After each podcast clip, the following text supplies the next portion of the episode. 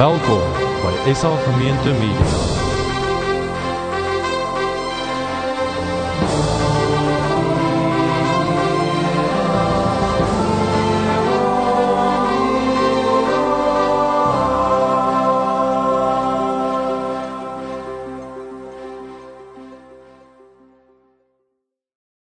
Dit kan die lewe vir jou op 'n op 'n ongelooflike manier oopbreek.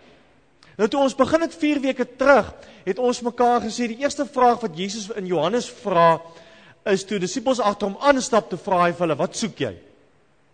Wat soek julle by my? Die tweede vraag wat hy vra is op 'n kol as hy as hy by 'n siek man kom en hy vra van, "Wil jy gesond word?" So al ons neem so aan hy wil. Maar wil jy regtig gesond word? Derde vraag wat ons verlede week vir mekaar gesê het, ehm um, gaan oor die hele hele verhaal van Johannes 8 waar waar 'n vrou veroordeel in die tempel ingesleep word, veroordeel word en dan vra Jesus amper eintlik vir hulle maar wie judge jy? Wie is die mense wat jy veroordeel?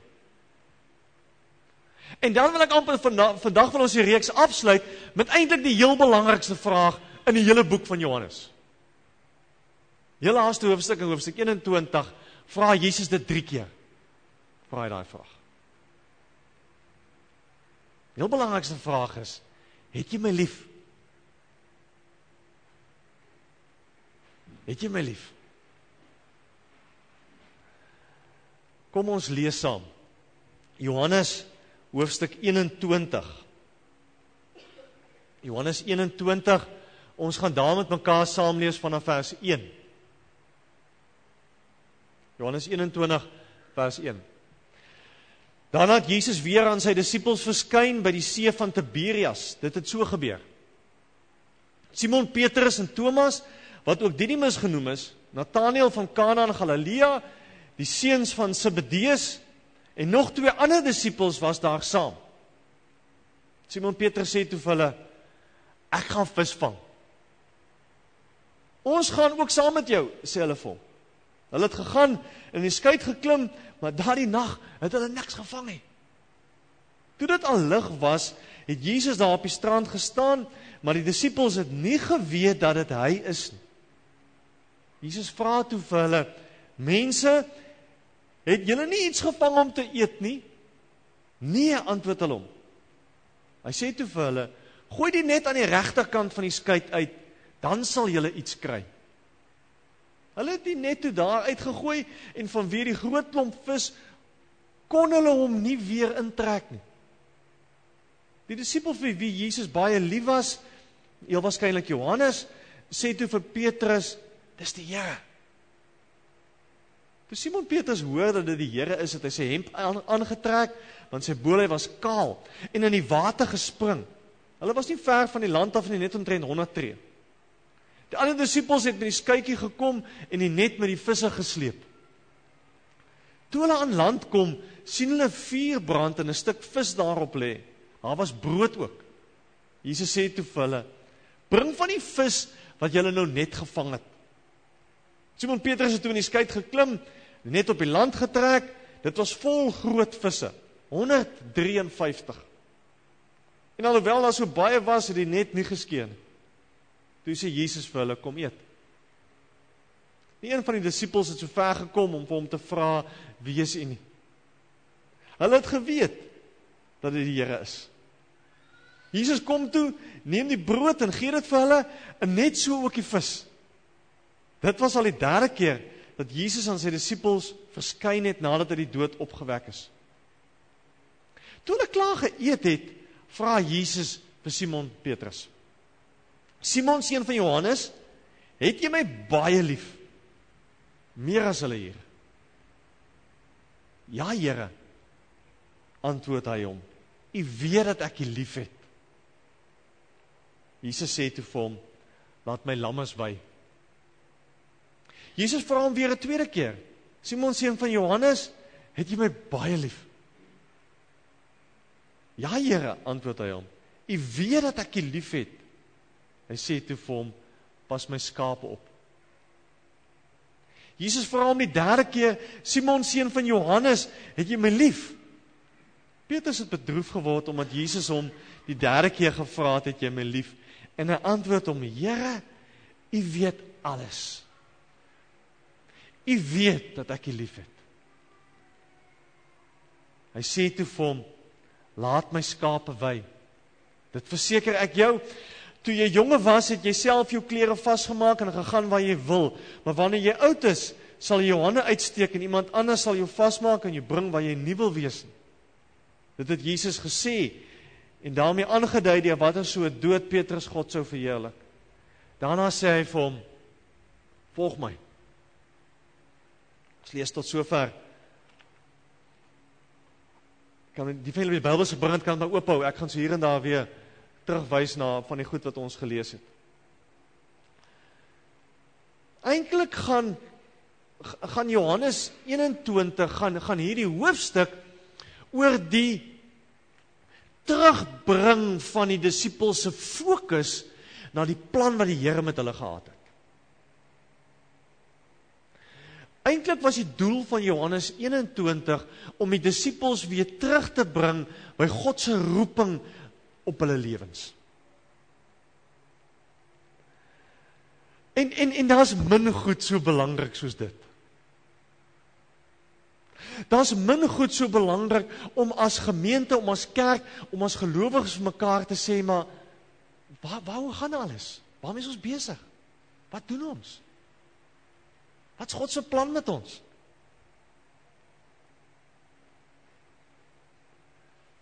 Die veronderstelling is as ons Johannes 21 lees dat hier 'n groot stuk hartseer sit. Dat hier 'n groot stuk verwarring by die disippels is. Jesus het soveel vir hulle kom beloof. Soveel vir hulle geleer en nou is hy dood en en hy het opgestaan. Maar dit is net asof dit vir hulle te groot was. En en op 'n manier is die disippels diep diep teleeggestel oor oor hierdie drome wat nie waar geword het nie, maar ook oor hulle eie mislukkings. En en miskien veral iemand soos Petrus wat gekonfronteer is met met met met, met soveel goeie voornemens wat hy gehad het. So so bewus van sy eie mislukkings. So bewus van die feit dat hy hy nie gemoed genoeg moed gehad het om op te staan en te sê maar ek ken Jesus nie. Ek ken daai Here. maar ook van die ander disippels wat maar stil gebly het, wat maar weggehardloop het.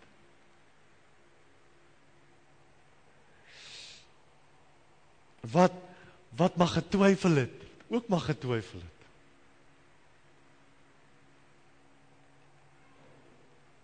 En eintlik hoor ons so half van die agtergrond net die net die woordjies van as ons maar net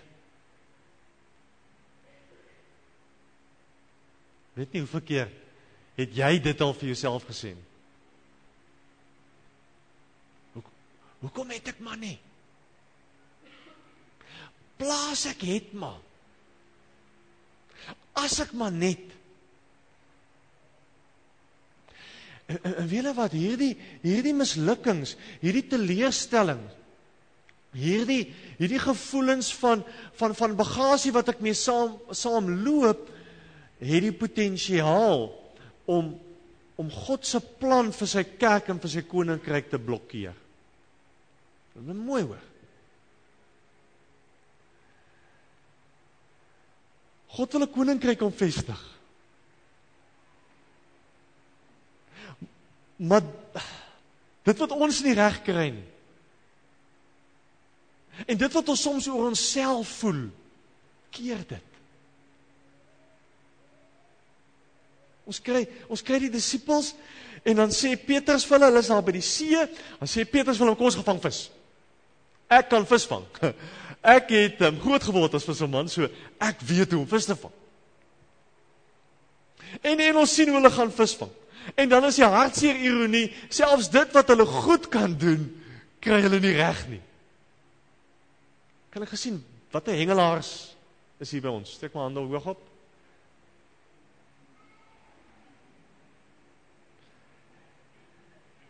Yes, jong, julle is in die moeilikheid. In geval. 'n Hengelaar, my broer se hengelaar. Jesus, hy's 'n groot hengelaar. Nou 'n hengelaar se grootste vernedering is om by die huis te kom en sê, "Jesus, waar is die vis?" Sy nee man, wie het hierdie massiewe byt gehad en vis gevang het? Ons was so laaste keer wat ek saam met hom, het nou al 'n boot, so as hy gap kry, dis die grootste huwelikskonflik by hulle is die boot wat daar langs hy staan. As hulle kans kry, dan is hy met die boot op die see en toe ons laaste keer saam met hulle was, toe ons nou saam met hom op die boot. Nou nou die vis visvang werk deesdae anders. So jy het 'n GPS En elke keer as jy op 'n spot was waar daar vis was, dan merk jy dit op jou GPS. Kyk, blykbaar onder die see is daar riwe en plekke. En ek het hom sê see is nie 'n koffie nie, maar hy het nie geglo nie. Hy sê daar het hy vis gevang. Ons moet na daai plek toe ry, daar het hy laas geelbek gevang. Ry ons 40 minute die kant toe in die diep see in. Kom ons by die plek, die GPS sê jy's nou hier. Gooi die lyne. Daar's amper sê ek wragtig nou. Daar's niks vis nie. Ons het 'n halfuur daar, as jy vis, hy sê nee, 'n volgende plek, uh daai by daai punt Witsteenbras, ry. Jy 30 minute daai kant toe. See is oop, gooi vis, niks. Dit was nou van die oggend 5uur af, ry ons so die oseaan vol na al die plekke toe waar die vis is. Kry nie die vis nie. Later in die nag, hier teen 3 se kant het ons toevallig op 'n klomp vis afgekom. Ehm um, op 'n plek wat hy nie van geweet het nie. So dit was nogal interessant. Weet jy, later het jy man jy die lyn net so gegooi en vat hy daai geelbekke vat daai vis met hoek en al. Hulle meer aas nie. Wie jy trek hy vis uit volgende lyn vang nie net so tik tik. Sommige op 'n ander plek. En toe ek nou dit lees, toe besef ek wiele wat. Wiele wat is die grootste probleem van visvang? Jy's op die verkeerde plek. Grootste probleem. Jy moet net op die regte plek kom. Dan is dit maklik. Dan is visvang maklik. Dan kan selfs ons souties en ons handskakies kan visvang. As jy net op die regte plek kom. Die disippels is op die verkeerde plek. Want wat sê Jesus vir hulle? Vat die nets gooi hom net aan die ander kant uit. En daar is die klomp vis.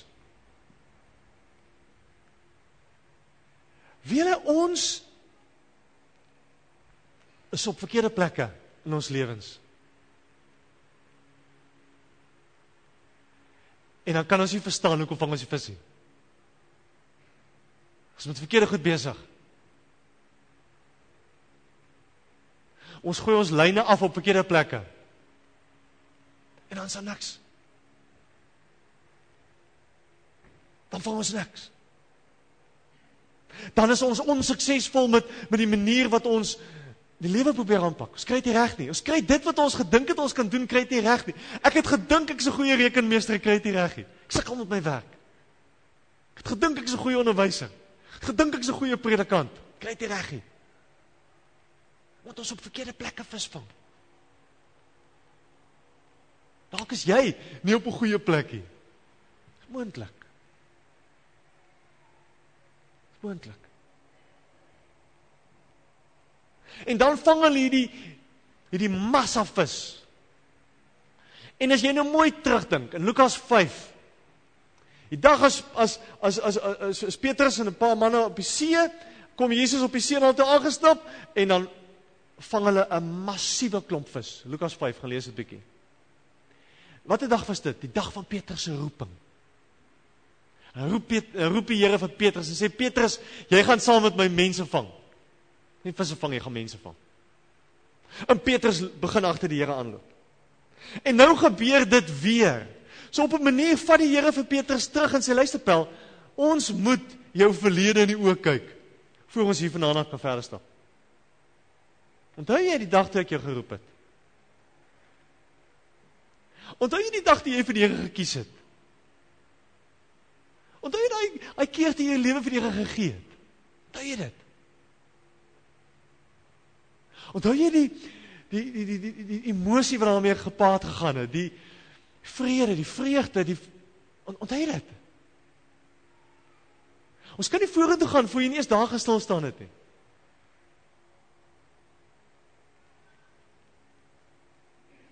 Ons is soms so besig met dit wat ons dink ons kan doen. Ons vergeet dit. Ons vergeet die pad wat die Here met ons gekom het. Ons is soms so vasgevang in hierdie moeilike goed voor ons. Ons vergeet dit. Want op 'n manier moet ons ons ons ons ons ons verlede raak sien. Ons moet. Petrus moet. Want die Here het 'n plan vir sy koninkryk, vir sy kerk. En Petrus is die ou op wie hy die kerk moet bou. Moet dit sien. En dan dan sê Johannes maar dis Jesus. En dan doen Petrus interessante ding, hy trek sy klere aan. Here is hier. Hy deel waarskynlik het hy het hy doek om sy onderlyf gehad, maar sy bolyf was kaal. En en en, en sy eerste reaksie is maar ek moet my klere aantrek want ek is ek is ontbloot voor die Here. Wat 'n beter plek om te wees as om kaal voor die Here te wees. As om openbloot vir die Here te wees. Want hy weet tog alles. Hy sien tog alles. Hy ken tog alles van ons. As daar niks wat ons vir hom kan wegsteek nie.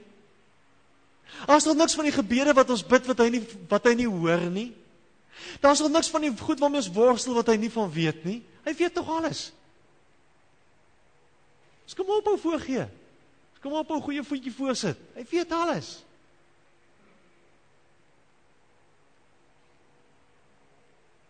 Petrus weet hy moet hy moet ontbloot want sy verlede is nog uitgesorteer. Hy hy loop nog met hierdie ding in hom rond. Hy loop nog met hierdie bagasie van van die feit dat hy Jesus verloon het. Hy het nog nie die ding uitgesorteer met die Here nie. Dalk het ek al hierdie storie baie vertel, maar in die diereryk werk dit so. Weet jy wie al gesien het nie dat Bob klein Bobbie jantjies ry maar so op mamma se rug en hier onder mamma se se bors loop loop hulle mos oral saam. Maar 'n Bobbejaan wyfie het nie die vermoë om afskeid te neem nie. Nie die emosionele kapasiteit daarvoor nie. So as 'n as 'n Bobbejaantjie doodgaan, dan klou sy aan hierdie dooie Bobbejaantjie vas tot hy later die wurms ding opgevreet het. Tot hy vrot is en uitmekaar geskeur het en stink. Want dis haar kind. Dis wat ons soms doen. Ons klou klou aan hierdie dooie bobbejaantjies vas.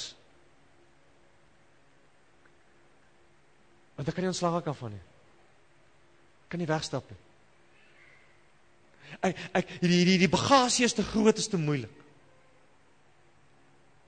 Petrus het soveel bravade gehad. As jy die hele storie van Petrus lees. Hy het hy het soveel goeie voornemens gehad. En dan kom 'n eenvoudige diensmeisie by hom en hy sê, "Sorry, ek ken nie die Here nie." Dan challenge die laagste een in die in die in die ek wil amper sê in die in die in sy werk daag hom uit. En hy hy sê nee, ek ken hom nie. Ken nie die Here nie. En die Here het geweet hierdie saak gemaak dat Petrus oneffektief is. Hierdie ding gaan maak dat Petrus in die koninkryk niks kan beteken. En op 'n manier het die Here geweet, hy moet Petrus terugvat na daai stuk toe in sy verlede. Want dit gaan God se God se planne vir Petrus in die wiele ry. En dan as hulle op die strand kom, dan brand daar vuur. En in Grieks is dit dieselfde woord wat in Johannes 18 vers 18 gebruik word as Petrus sy hande gaan warm maak by 'n ander vuur in 'n binnehof waar Jesus verloor. Kom op die strand, selfde vuur is daar blykbaar 'n tipe konka met gate in walle vuur gemaak het. Selfde vuurslag. Omdat Jesus geweet het dis unfinished business tussen my en Petrus. En dalk dalk het Petrus verwag dat die Here gaan vir hom sê, "Hoekom het jy dit gedoen? Hoekom het jy my verloon?"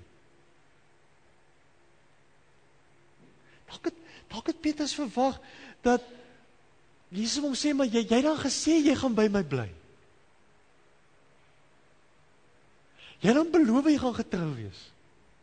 Dalk is dit wat hy verwag het. En en is moontlik dat Petrus al sy antwoorde dalk agter mekaar het. Daar da, dalk het hy geweet hy gaan vir die Here sê, Here, maar jy ken mense, jy weet hoe gevaarlik was daai situasie. Jy weet hoe hoe hoe ek my eie lewe in gevaar kon gestel het, Here. Dis moontlik.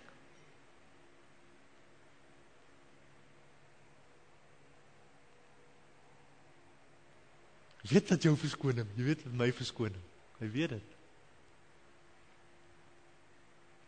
En die interessante is Jesus kom nie een keer met 'n verwyte nie.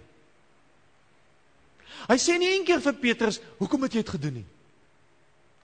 Want hy het Petrus nodig om die koninkryk te gaan vestig. Dis amper soos laasweek. Hy oordeel nie.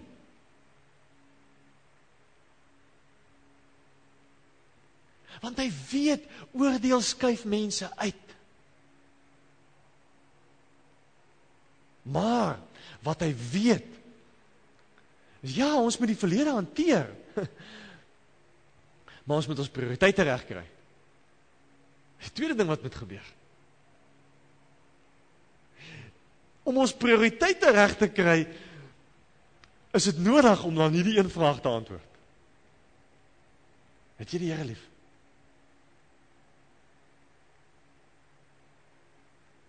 Het jy die Here lief? Dis die heel belangrikste vraag. Niks is belangriker as hierdie vraag nie. Die Here vra nie vir Petrus, Petrus, dink jy jy's goed genoeg om in hierdie koninkryk te kom werk nie? Vra dit vir hom nie. Hy sê nie van Petrus, dink jy jy verdien dit na alles wat jy aangevang het? Vra nie dit. Hy vra nie van Petrus, is jy het jy min genoeg sonde om 'n verskil te maak? Dis nie wat hy vra nie. Het jy my lief?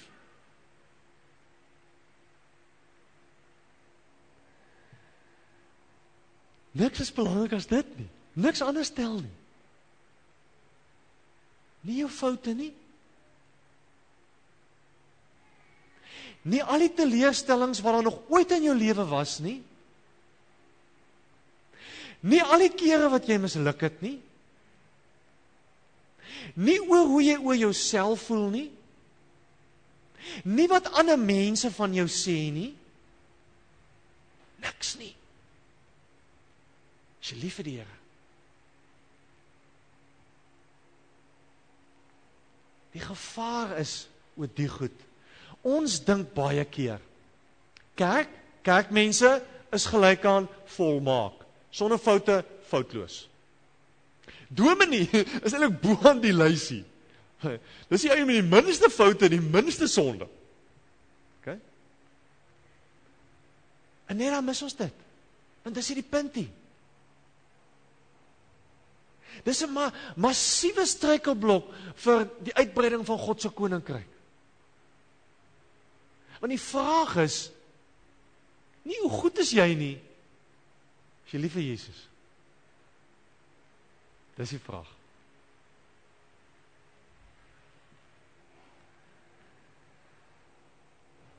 Jesus het geweet in Petrus se lewe is die grootste verandering wat moet plaasvind hier binne. Daar moet die verandering plaasvind. En daarom, daarom is dit baie persoonlik. As hy met hom kom, dan sê hy vir hom, julle sal sien daar staan in vers 15. Toe vra Jesus vir Simon Petrus: "Simon, seun van Johannes, toe ons klein was en jou maat jou volle naam genoem, dan weet jy jy's 'n groot moeilikheid." Okay, dis mos hoe dit werk. Dit is amper amper dieselfde wat Jesus kom en hom sê: "Simon, seun van Johannes, ek's nou baie ernstig. Jy moet nou mooi hoor wat ek vir jou gaan vra." Luister baie goed hierna. Het jy my baie lief meer as hulle hier? Was amper lus geweest om te vra, wie van julle wat hier sit is vir die Here die heel liefste?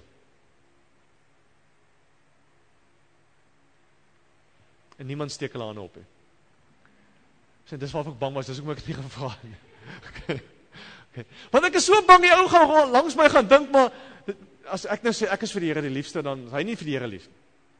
Here sê vir Petrus, Petrus vergeet van enigiemand rondom jou. Praat nie met Johannes nie. Ek praat nie met jou broer Andreas nie. Ek praat met jou. Vergeet van vergeet van jou werk, vergeet van visvang, vergeet van al die teleurstellings, vergeet van alles wat gister gebeur het. Jy lief vir my. En hy vra dit vir hom 3 keer. In vers 16 sê hy dit vir hom weer. Simon, seun van Johannes, het jy my baie lief? Hy vra dit 'n derde keer vir hom, vers 17, het jy my lief? In in die Bybel werk dit so, enige ding wat 3 keer gebeur of 3 keer staan of 3 keer herhaal word, is maar 'n manier om te sê dis vrek belangrik. So dis hoekom ek in die begin gesê het, hierdie is die belangrikste vraag in Johannes boek. Is jy lief vir Jesus?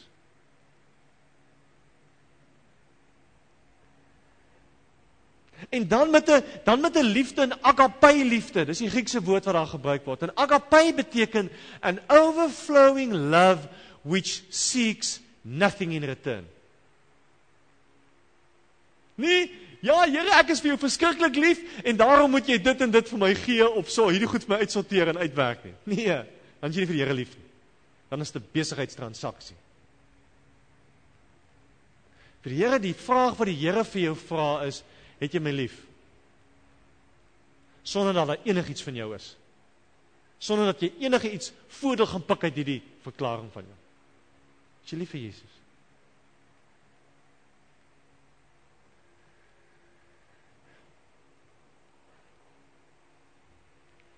Agape, an overflowing love which seeks nothing in return.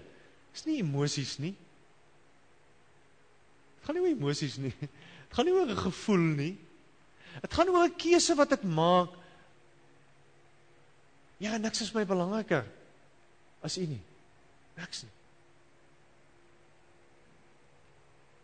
En dit is die heel belangrikste sleutel vir die voortgang en die voortbestaan van die kerk en van God se koninkryk. Dat ons as kerkmense, ons as kinders van die Here, ons as gelowiges kan kom en kan sê ons is vir die Here lief. Niks is belangriker as dit nie. Nie my gawes nie. Nie my vermoëns nie. Nie my ywer nie, nie die entoesiasme waarmee ek dien nie. Niks van daai goed nie. Wat's in jou hart?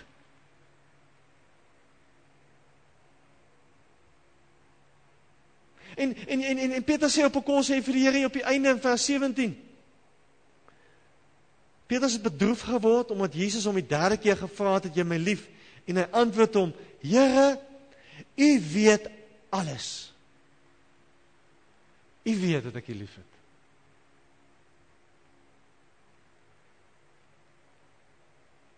Here weet alles. Hy weet hoe lief ons vir hom is. Of nie? Op 'n of ander manier moet Petrus vir die Here kan sê, Here, Ek ek weet nie hoe hoe kan ek nog vir u sê dat ek vir lief is nie. Here, ja, hy's 'n plan. Kyk in my hart. Dan sal jy sien. Dan sal jy sien hoe lief ek vir u. En dan sien ons wat Jesus doen. Hy vat die visserman en hy maak hom 'n skaapwagter. Hulle sê, "Great, jy het visse gaan vis vir mense vang, maar ek wil jou skaapwagter maak. Laat my lammes wy, laat my skape wy, pas my skape op." Elke keer sê hy vir hom. Hoekom? Sê Petrus, want op 'n manier moet jy verstaan, ek gee nou vir jou groter verantwoordelikheid. Ek ek ek ek vra nou meer van jou. Want want wiele wat gebeur? Ons raak so vasgevang in ons worsteling in die swaar goed op ons pad. Ons lewe begin 'n al hoe kleiner sirkeltjie om onsself draai. Here sê vir Petrus, Petrus, daar's skape, pas hulle op. Daar's mense gaan versorg hulle. Hier's klomp mense rondom jou wat honger is. Maak 'n plan. Jy het mos gesê jy's lief vir my.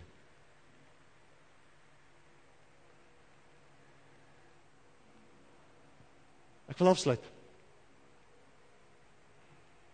Hoe gaan ons Hoe gaan ons uitkom by hierdie plan wat God het vir sy koninkryk? Nou net vir mekaar gesê, daar's goed in ons verlede wat ons moet gaan dooi bombeane wat ons moet gaan laat gaan. OK?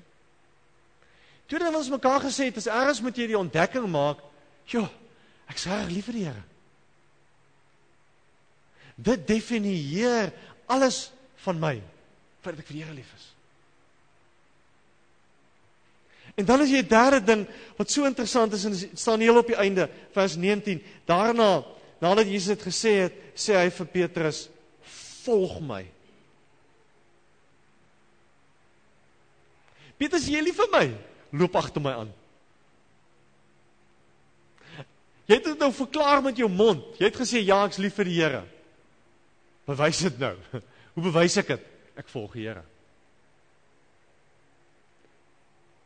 Daar's 'n Engelse gesegde wat sê your deeds cry so loud, I can't hear your words. So Petrus, ek wil in jou lewe sien, ek wil in wat jy doen en wat jy hiervandaan af hoe jy optree, wil ek sien of jy vir my lief is. Daarin lê herstel. Daarin lê genesing. Dan kom jy uit by God se roeping vir jou. Petrus laat my baie aan ons as gelowiges en aan myself dink. Hoeveel keer ons goeie voornemens het, goeie planne het. Hoeveel keer ons entoesiasties raak. Hoeveel keer ons dit nie reg kry nie. Nie ons commitments deur deurdra nie. Nie ons woord hou. Terugduins, bang raak. Liefers te stil bly.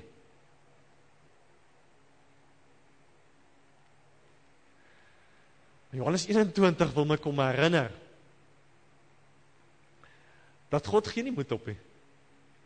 God is nog nie klaar nie. God gaan nie toelaat dat ons verlede in die pad staan van sy plan nie. Hy wil dit uitsorteer. God skryf nie mense af nie. Ons mislukkings en ons teleurstellings is nie die einde van die pad nie. Ons stikkende drome skrik nie die Here af nie.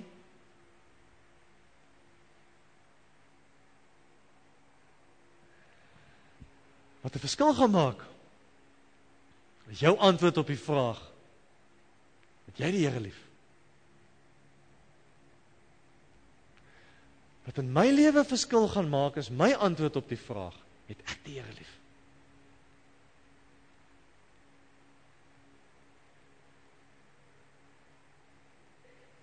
Hemelse Vader,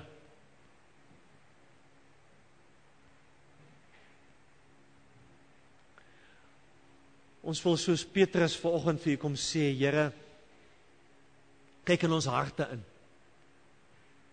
U weet alles. U weet dat ons U liefhet, Here. Maar U weet ons sukkel. Ons sukkel omdat omdat daar soveel teleurstellings en hartseer in ons lewens is. Soveel goed is in U agter ons wat verkeerd is. Wat ons anders sou wou gehad het. Wat ons sou wou gehad het moet anders uitwerk. Soveel goed wat ons verkeerd gedoen het. Soveel goed wat ons gebeur het wat ons wat ons so seer maak, ja. En ons weet en ons besef dat dit hierdie goed is wat wat keer dat ons die mense word wat U wil hê ons moet wees. En al wat U eintlik vir ons wil kom vra is of ons vir U lief is. Want dan beteken dit ons sal U vertrou agter U aanstap. Here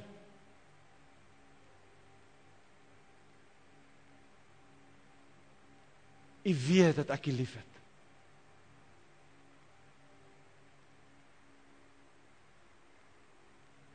Here, U weet dat ons U liefhet, Here. U weet alles.